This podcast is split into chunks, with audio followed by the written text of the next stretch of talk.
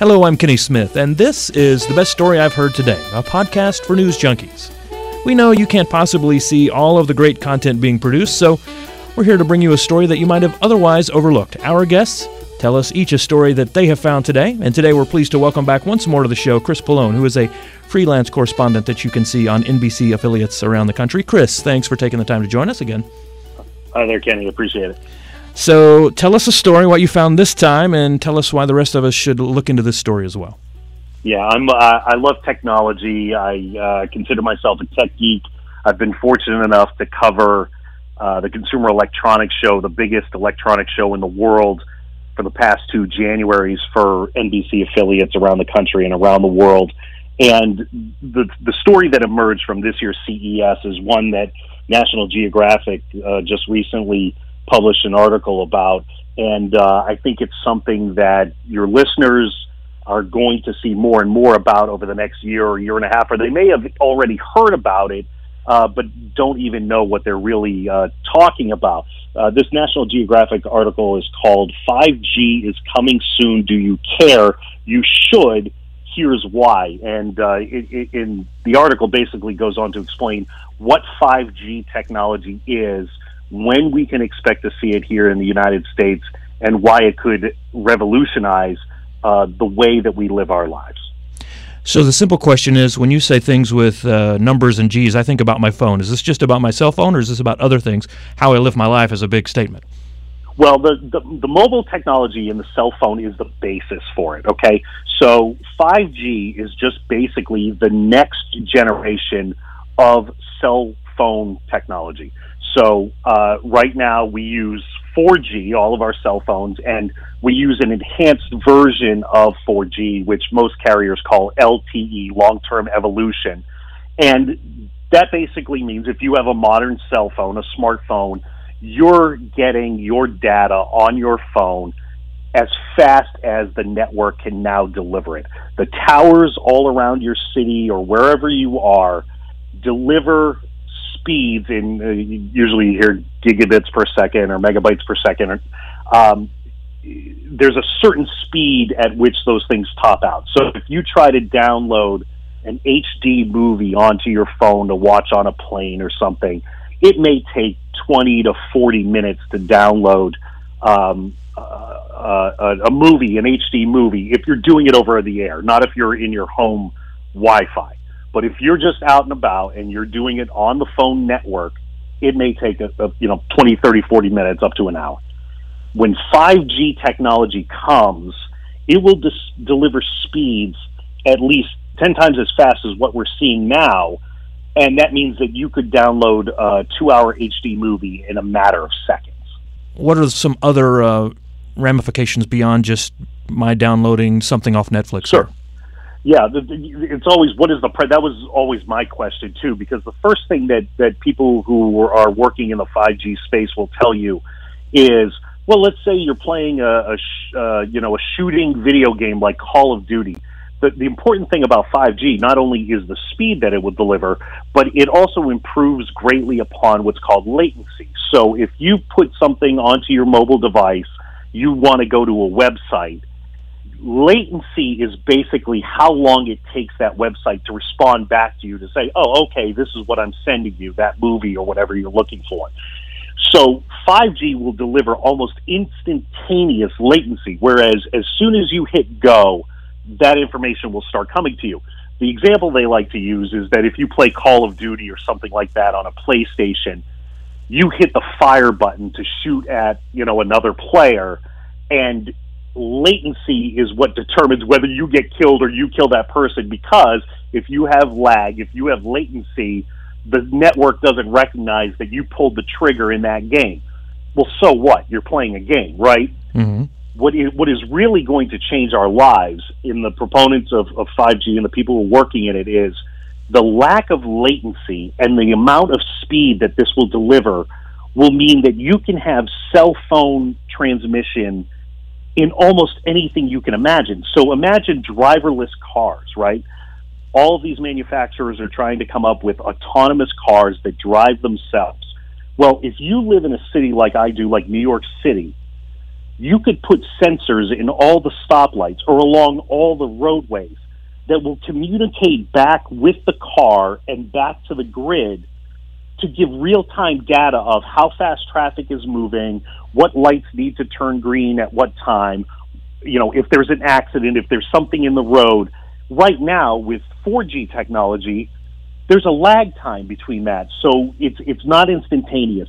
This will make it so there's almost no lag time at all, so that your say self-driving car can respond almost immediately to what's going on around it. And, and there are a million other applications, uh, everything from your appliances. Um, you know, it's not just your phone, it's not just your car. Anything that can benefit from an immediate contact with the internet will be sped up such to the point that will there will almost be no lag time, and it will change the way that that we we interact with the world around us. And and one of the obvious examples is self-driving cars. That that this will start to become a reality much faster than you could ever imagine. So this sounds like a game changer. There's uh, implications across pretty much everything we do. So what are the downsides? I'm thinking battery, connectivity, security, anything else right. that we need to worry about? Well, security is always a huge. I mean, we've seen it with the election. I mean, anything that is connected to a, a, an online grid is of course going to be subjected to security risks, and that's something that that everybody's going to have to think about from the power grid to uh, you know the internet or phone infrastructure, our computers. Everything that's on a network has is, is going to be having a huge security concern.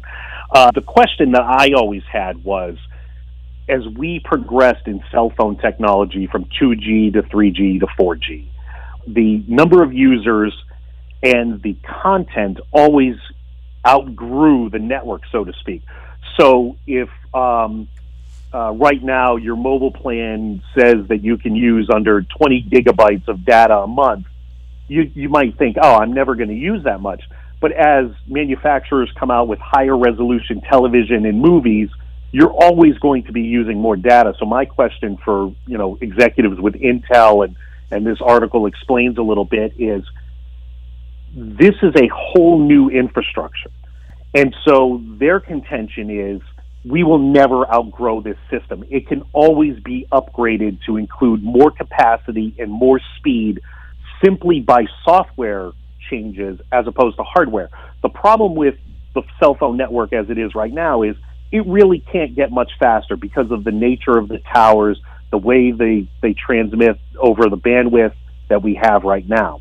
With 5G, when it comes out, instead of having towers every couple of miles or so, there will be little antennas in your building, say, or where you work that's maybe the size of a shoebox. That'll be little extenders, little antennas that help spread out the network. As we get better, as we increase the need for more data, the big telecom companies, AT&T or Sprint or whoever, will be able to upgrade the speeds and upgrade the capacity of the network just by changing the software. They don't have to go out and build whole new towers. And that's a game changer from what we've been doing over the last 30 years with cell phone technology. That's a huge cost uh, translation right there. One last quick question, Chris. You're a television newsman. How does this change your industry? Whew, well, we're already seeing it, Kenny. You know, uh, over the last five, six, seven years, um, we are starting to do more and more live shots over cellular networks. There are devices that go by various brand names, LiveU, Dejero, TVU. Basically, what these are is are, are, uh, are, are boxes, transmission boxes that work on anywhere from four to ten different cell networks, and they take a live picture from a from a TV camera and they break it up into little packets of data and they send it out over the cellular network, and then those are reassembled at the TV station. So nowadays, I don't always need a satellite truck, which either takes the signal and sends it up to a satellite up in space and then down to the ground below, or a microwave truck, which is what local news uses, where a microwave signal is sent directly back to the station. We're already seeing more and more live shots done over the cellular spectrum. And so obviously that's going to make this much more reliable, much more uh, quick. You can send higher resolution pictures. And like right now, when I was at CES, I was doing my live shots over the cell spectrum using one of these LiveU backpacks. Um, when I talked to a station in Chicago, they would say, "Okay, I'm going to say go. You say go when I when you hear me say go," and then they count. And usually there would be at least three to four seconds of lag time between me saying go and then he, them seeing me on TV say it. That will be eliminated. And so um, it's going to make live television production cheaper, faster. You'll see people going live from more places that you could never even imagine. And uh, so that that's one early uh, change that you will be seeing in, in broadcast journalism in the coming year. We already use fewer and fewer satellite and microwave trucks but that trend will continue.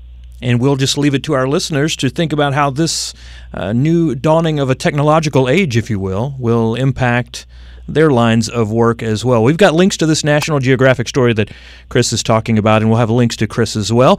Chris Pollone, once more, freelance correspondent uh, from the NBC that you might see on NBC affiliates around the country. Thank you, Chris, for taking the time to join us once again today.